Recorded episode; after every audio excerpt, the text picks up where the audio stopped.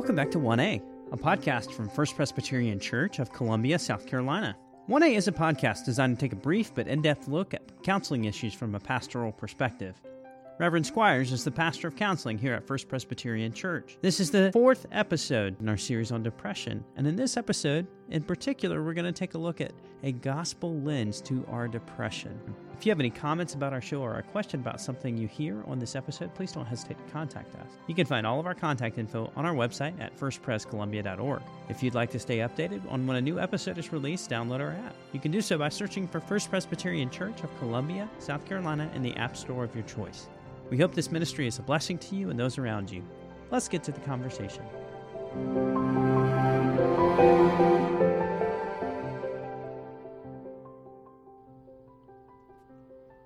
Welcome back to our counseling podcast, 1A, which stands for One Another, where we try to look at counseling topics and bring biblical truth upon them so that we might help our listeners. Joining me, as always, is my biblical counseling intern, Josh Adair. Josh, thanks for being with me again. Thanks so much, Josh, for having me again. It's it's a joy to be here and to talk about these things with you. So we've been talking about depression, and now we are on our fourth episode talking about depression. And in this episode, we really want to talk about mm, kind of the gospel way of how we view depression. Is that right? Yeah, as I was considering and we were talking about how we were going to handle this, you know, we've sort of touched on this as we've been going through our different episodes so far. We talked first about what's our language of depression? What do we mean when we say that? And then we actually, the last two episodes, we've turned our attention to what is the language that Scripture uses to talk about the language of depression, and then how does Scripture point to some signs of depression? And I thought it would be helpful in this episode, Josh, that we discuss particularly how how does the gospel explicitly speak to those who are depressed from passages like Psalm 88 two things that we need to be mindful of are we need to be people who legitimize people's depression and are willing to listen to those who are depressed but also that we're not people who are offering counsel like that of Job's friend. And so as I was thinking about continuing how we understand how Scripture speaks to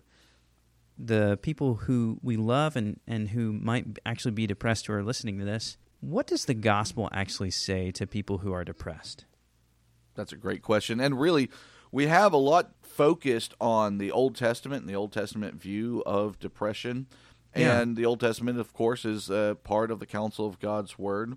And yet, we live in a New Testament reality. We live in a reality in which we know who our Lord and Savior is. He has come into the world. He has paid the ransom price that we needed in order that we are no longer slaves to sin, but we are slaves to righteousness. And so, how does that reality change maybe how we view depression?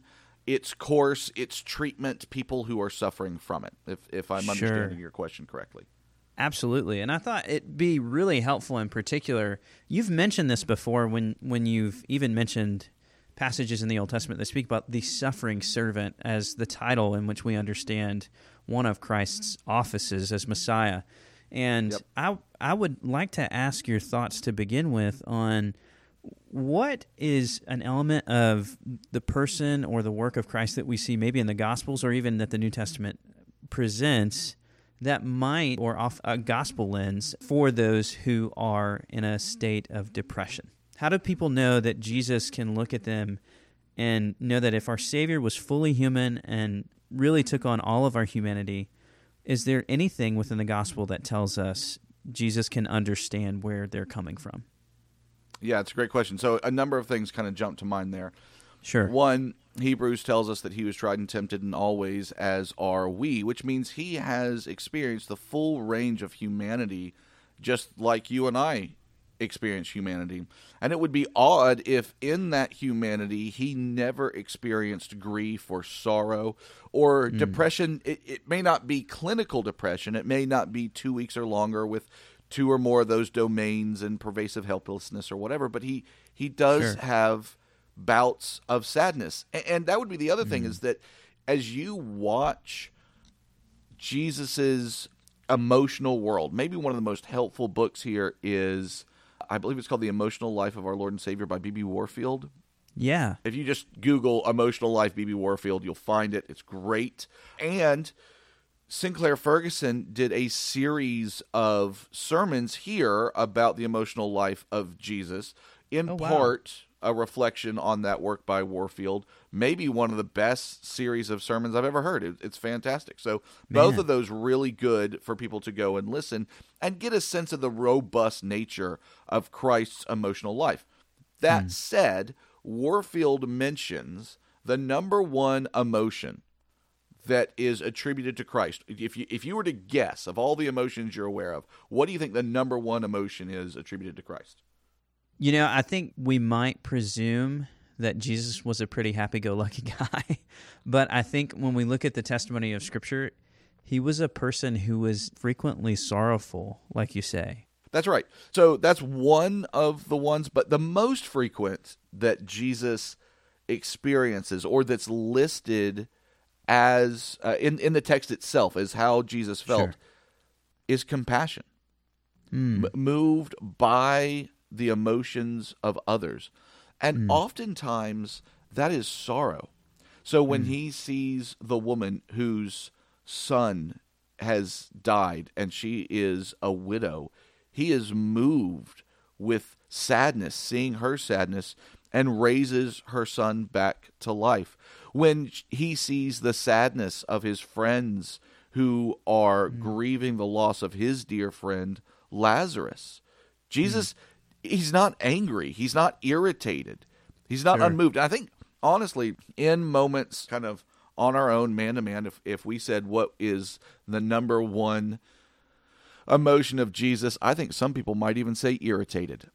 Sure. Irritated with me that I can't get a hold on my own sins, irritated that this continues to be the way that life is. And instead, Jesus, when he runs into people who are sad and weeping and grieving, he weeps with them. That's that's what hmm. John 10 tells us. He wept. The shortest English verse, not the shortest Greek, but the shortest English verse in Yeah. the Bible that Jesus wept. And so Jesus is a man who is well acquainted with grief. And in that, it legitimizes to a certain extent the fact that we feel grief in this world. Why did Jesus feel grief? Well, Jesus felt grief because it is a right understanding of the fallen nature of this world. It is not as it was designed or created to be. It has hmm. fallen short of that because of our sinfulness and seeing what his beloved creatures deal with as they struggle in a fallen world of their of their own fault, but a fallen world nonetheless grieves him. Uh, it's one of the most astounding moments in all of Scripture for me. Is when Jesus is on his way into Jerusalem during his triumphal entry. Have we talked about this already? On this, No, I don't think we Serious? have. Uh, Okay. It's so so this this scene for me has always been amazing jesus for you know if, if we take the 33 years as accurate that his number of years on the earth and three years in earthly ministry and we have no reason to, to think otherwise we, we think that that's generally true Hmm. Jesus has for three years been actively ministering, and he has been living in the world as the king of all things for 30 years before that. sure. And when do we see anyone treat him as the royalty that he is? No. at the triumphant. Well, wouldn't you say at the except, except there. Except there. okay. Okay. Other than the triumphal entry, do we ever see Jesus being treated as a king? No. No. Never. So so let let's put ourselves in his shoes for a moment. We've been living for 33 years. We know that we're the son of God. We know we're the king of all things. No one has recognized that that's who we are, and we finally have this one moment where people are cheering and they're going to be laying palm fronds and we're riding on a colt publicly declaring who we are. If you're in that moment, what are you feeling in that moment? Well, I'm fi- probably feeling joy, and I'm I'm just soaking in the fact that, ooh, yes, finally people recognize, and not in a selfish way, in a way that builds me up and prepares me for the week ahead that is going to be the most difficult week in all of history. Hmm. Right? Mm-hmm. What does Jesus do? He weeps. Hmm. Why I think does he Warfield weep? Doesn't Warfield say that the the it was like an unrestrained wailing over Jerusalem. Like he was Yes. maybe like an I don't know if this is the right way to say it, but maybe like an ugly cry. right, right. That's might how we might modernly say it. Yeah, I mean it's it's unbelievable Mm-hmm. that he would have that reaction mm. because he recognizes that Jerusalem won't repent. He mm. recognizes the effect of the fall on the people and the world that he loves and that he mm. created. So, I think one of the things that we can do from a gospel perspective when someone is in a depressed state is legitimize that A, yes, this world is not like it's supposed to be. You are not experiencing emotions or actions as they should have been, as you were created in the Imago Dei to experience. Now, that, hmm. that doesn't excuse depression in the sense that, well, that it can just go on forever and no big deal, but it helps to explain and understand, and in us, have a sense of compassion. A sense of hmm. compassion that reflects the character of our Lord and Savior, as he too was compassionate and moved by his people suffering under the weight of a fallen world. Hmm. So I think the first thing that we can say is Christ doesn't just say, stop it sure. right and and and i think that there's a sense in which we latently have a sort of christian triumphalism and let me define that real quick Sure. triumphalism is the belief that uh, we experience all of the good things of Christianity and we are completely sanctified, and it downplays any idea of suffering and difficulty continuing in this life as those who are short of glory right? And so triumphalism, a sort of emotional triumphalism, is that you should always be happy and you should always be peaceful and everything should always be okay with you no matter what. By the way, if that's your Yeah. view on what it is to be a sanctified Christian, you've got a problem with Jesus in the garden. Yeah, for sure. Man. And that also brings to mind the idea that if that's a form of what we functionally act like in terms of how we relate to those who suffer in our midst, and if it's something that we believe in regards to our own suffering, that we should not have to endure it in this life, it's you know theologically it might be called like an overrealized eschatology like it's it's trying to put the benefits of what is the not yet in the now and and not realizing that there is much redemptive work that only our savior can do in between now and then and That's right. that it's our role to really lament and weep at that and to to grieve over that as well Right. That's right. Hmm. So the first thing I would say from a gospel grid is is that you have a compassionate savior that helps you understand that suffering and depression are a part of Christian experience. sure And that he doesn't look down on you. He's not hmm. ashamed of you. He does not tell you to go away because of it. In fact, just the opposite. Hmm. When we go through these seasons of life of difficulty, he says, Come to me.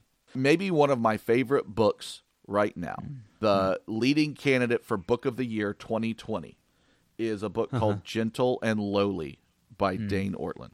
Amazon was sold out for two months. It took me Oh, two wow. months to get my copy. In my most recent PhD class, both in ethics and in counseling, it got brought up in both places, which is what made me decide to go out and get it. And then it took two months to get here. So if you can get your hands on a copy of Dane Ortlund's Gentle and Lowly, I would highly recommend it.